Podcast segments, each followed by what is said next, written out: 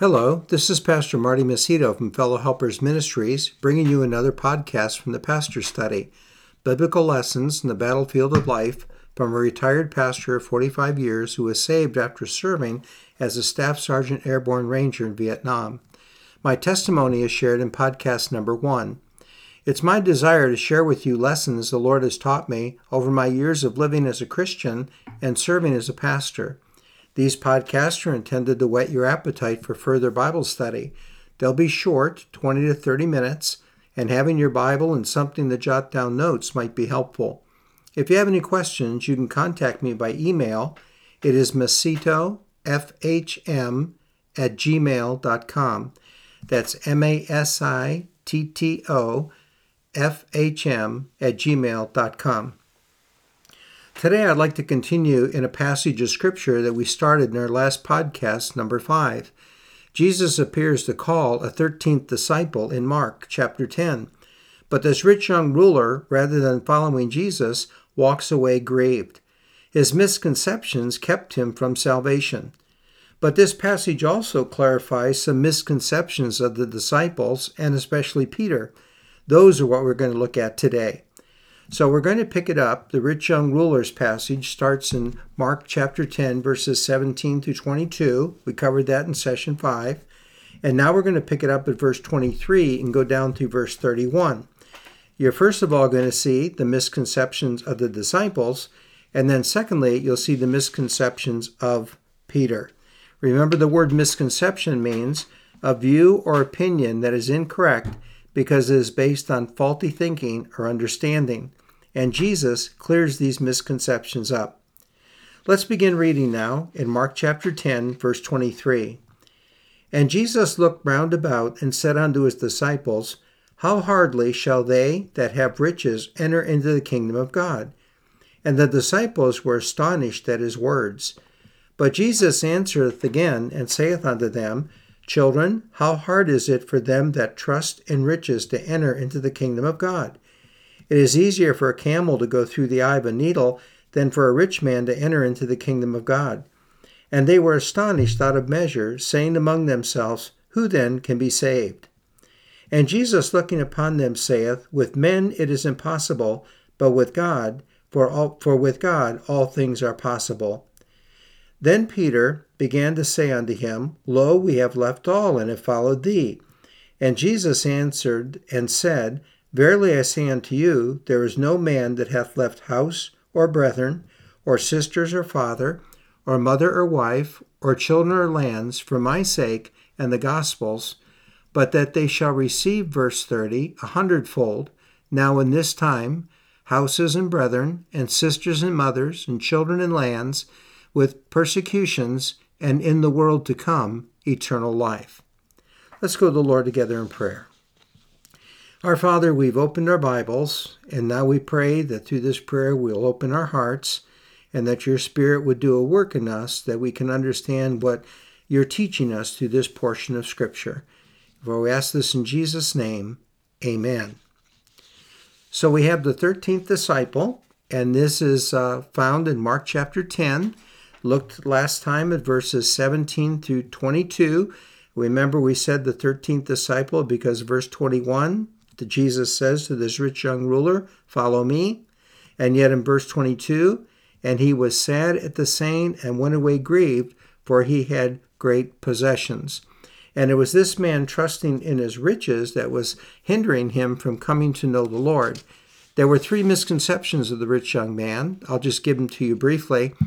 It says that we said last week, Jesus is more than just the teacher, he is God. That comes from verse 8, 17 and 18. Secondly, salvation is more than just keeping the law. That comes from verses 19 through 20. And thirdly, obedience is more than just the external actions uh, and conformity. It's actually an inward attitude and repentant spirit. Yes, the rich young ruler led an exemplary life, there's no question about that, but he lacked eternal life because he was trusting in uncertain riches more than he was trusting the Lord. That's why the Lord told him, Go and sell and give and follow me, and things will be right. But he went away very grieved because he had such great possessions.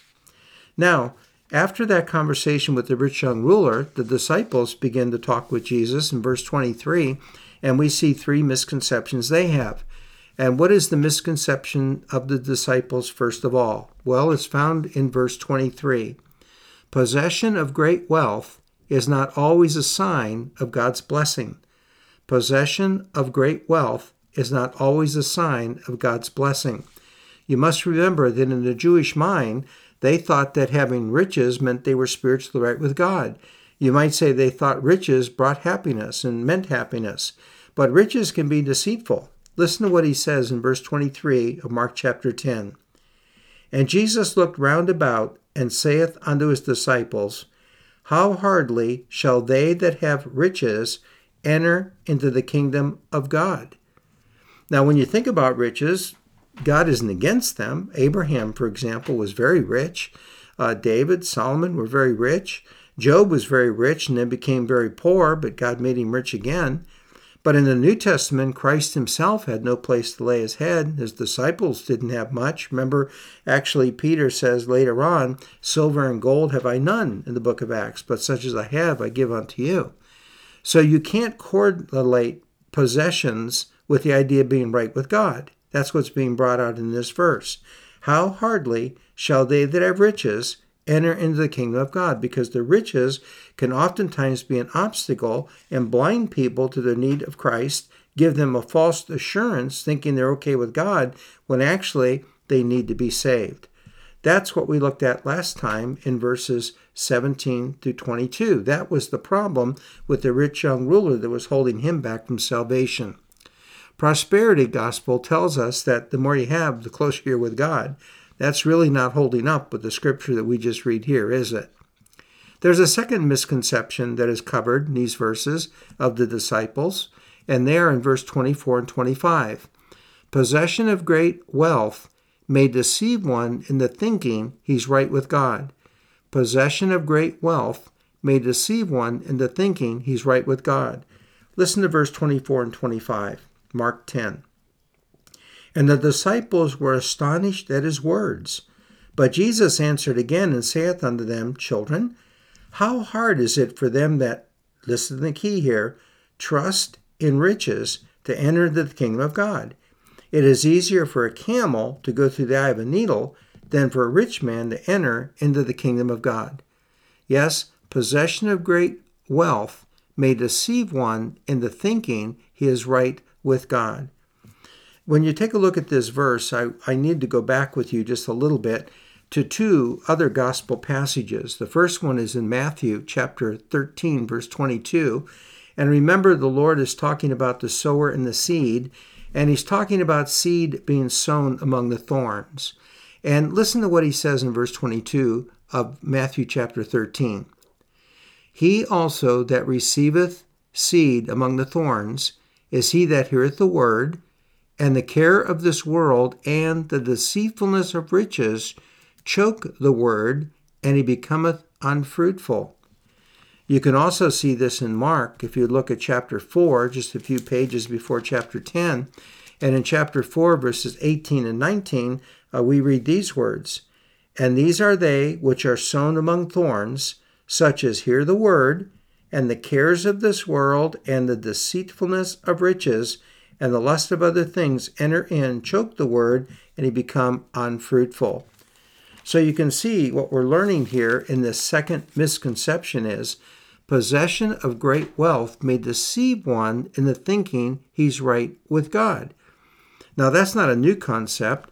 In the book of Revelation, for example, when uh, John writes about the seven churches under inspiration of the Holy Spirit, you remember the church at Laodicea had this very issue in their lives.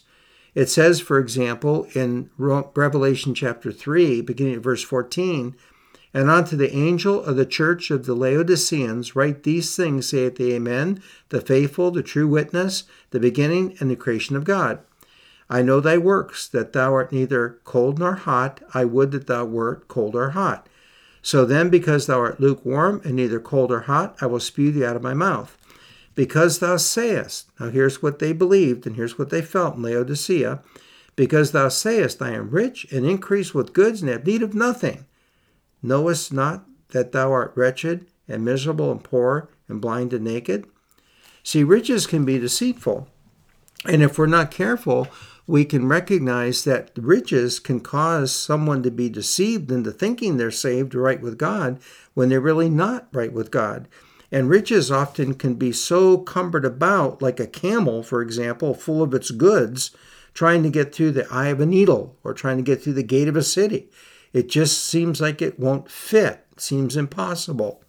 And yet we recognize that it's not impossible for rich people to be saved. That's the third misconception. The first one of the disciples, possession of great wealth, is not always a sign of God's blessing. Secondly, possession of great wealth may deceive one into thinking he's right with God. But thirdly, possession of great wealth does not automatically eliminate one from salvation. Listen to what the disciples say in verse 26 and 27, following what Jesus just taught about the riches. And they were astonished out of measure, saying among themselves, Who then can be saved? And Jesus, looking upon them, saith, With men it is impossible, but not with God. For with God all things are possible. The truth of the matter is that riches do not need to hinder us from coming to know the Lord. But there's a danger that riches can deceive us in the thinking everything's okay and not follow or depend on the Lord. Wiersbe, in his commentary on this passage of Scripture, says this It is good to have the things money can buy, provided that you don't lose the things that money can't buy. And many people trust in riches and think, I've got all of these different things, everything is fine, only to die without Christ and find themselves in a hell for eternity. You know, there's a philosophy about money that I think Christians should be holding to, and that philosophy is given to us in the book of Proverbs, chapter 31. If I could summarize it in two verses, it would be verse 8 and 9. Proverbs chapter 31, verses 8 and 9. And listen to what it says Remove far from me vanity and lies. Um, excuse me, this is Proverbs chapter 30, verses 8 and 9. I think I just said 31. Proverbs chapter 30, verses 8 and 9. Remove far from me vanity and lies. Give me neither poverty nor riches. Feed me with food convenient for me.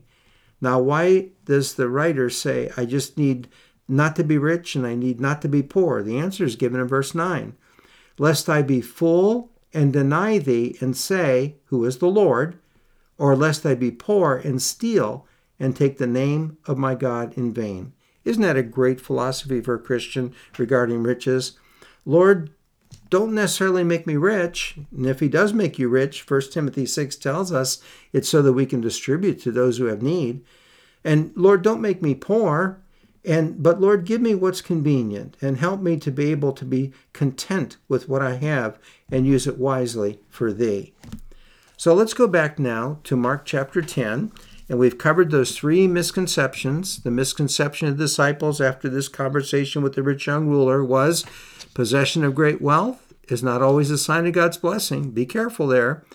Possession of great wealth may deceive one into thinking he's right with God. Be careful there. And then remember, possession of great wealth does not automatically eliminate one from salvation. You know, there's no question in my mind, and probably not any question in your mind either, that the prosperity that is enjoyed by the United States of America has led to the, the misconception that everything's right with God. Well, now we're facing a lack of some of those riches and we're facing some real economic issues. And now be, people are beginning to say we need to be turning to God and asking God to help us with our need and help us with our country. And that is ever so true. You see, the idea of the misconception about riches is this just because we have them doesn't mean we don't need God. And so we need to depend on Him even if we're one of the richest nations in the world. I did a little checking on this and I asked the question, What is the richest nation in the world? And I was surprised because uh, um, there's Qatar is the richest nation in the world. They have a gross national income of 94,000 plus dollars per person. And the U.S. is actually number nine in riches with 63,700 plus in gross national income. But I think that we learn when you go to a co- country that's impoverished oftentimes, which has nothing, just barely knows where they're going to get their food for the day and very bare shelter and maybe one or two sets of clothes of that, you'll find they're often very receptive to the gospel because they're not being deceived by riches.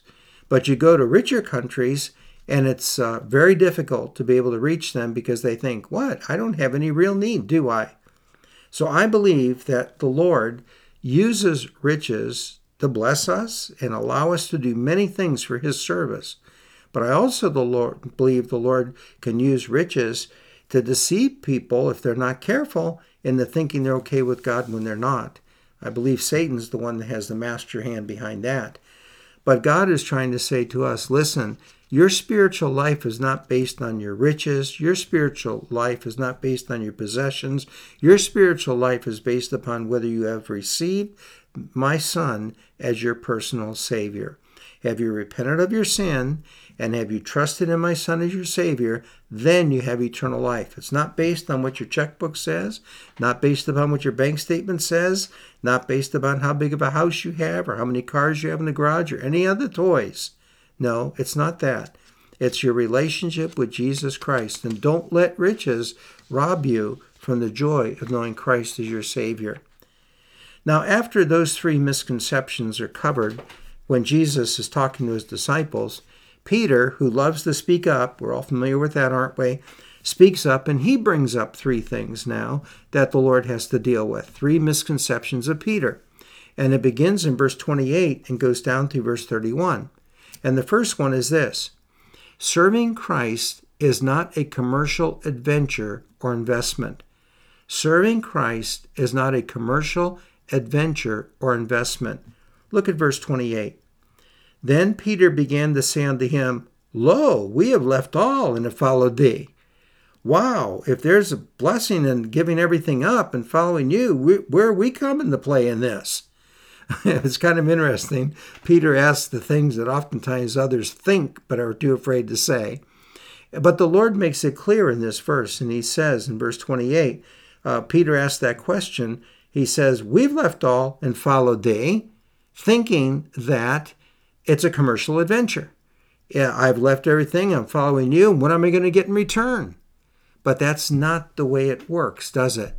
It's not the idea that we serve or follow the Lord because what's in it for me, or we don't serve or follow the Lord because what am I going to get out of it?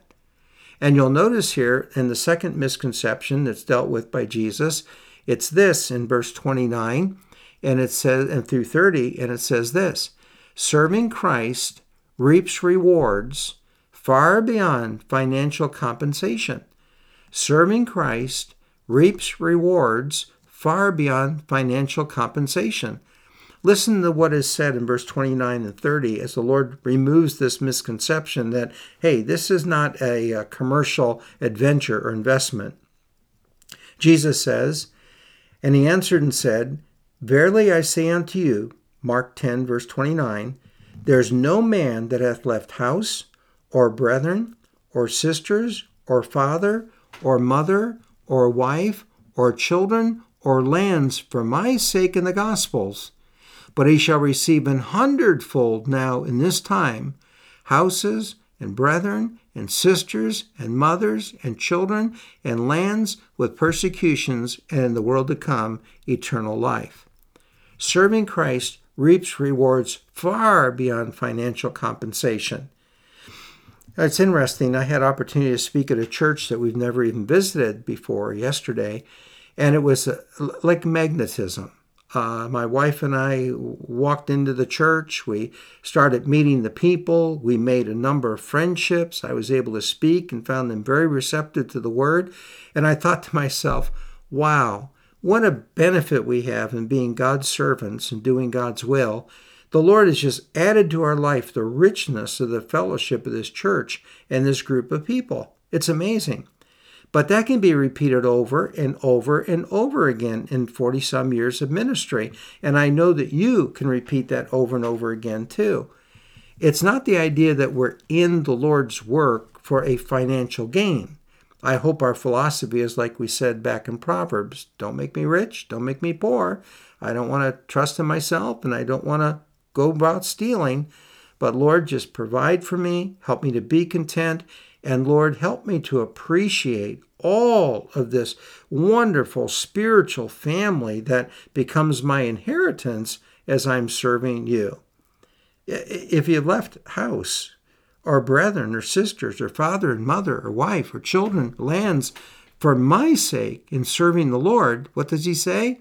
You'll receive a hundredfold now, and this time houses and brethren and sisters and mothers and children and lands with persecutions and the world to come eternal life. Serving Christ reaps rewards far beyond financial compensation.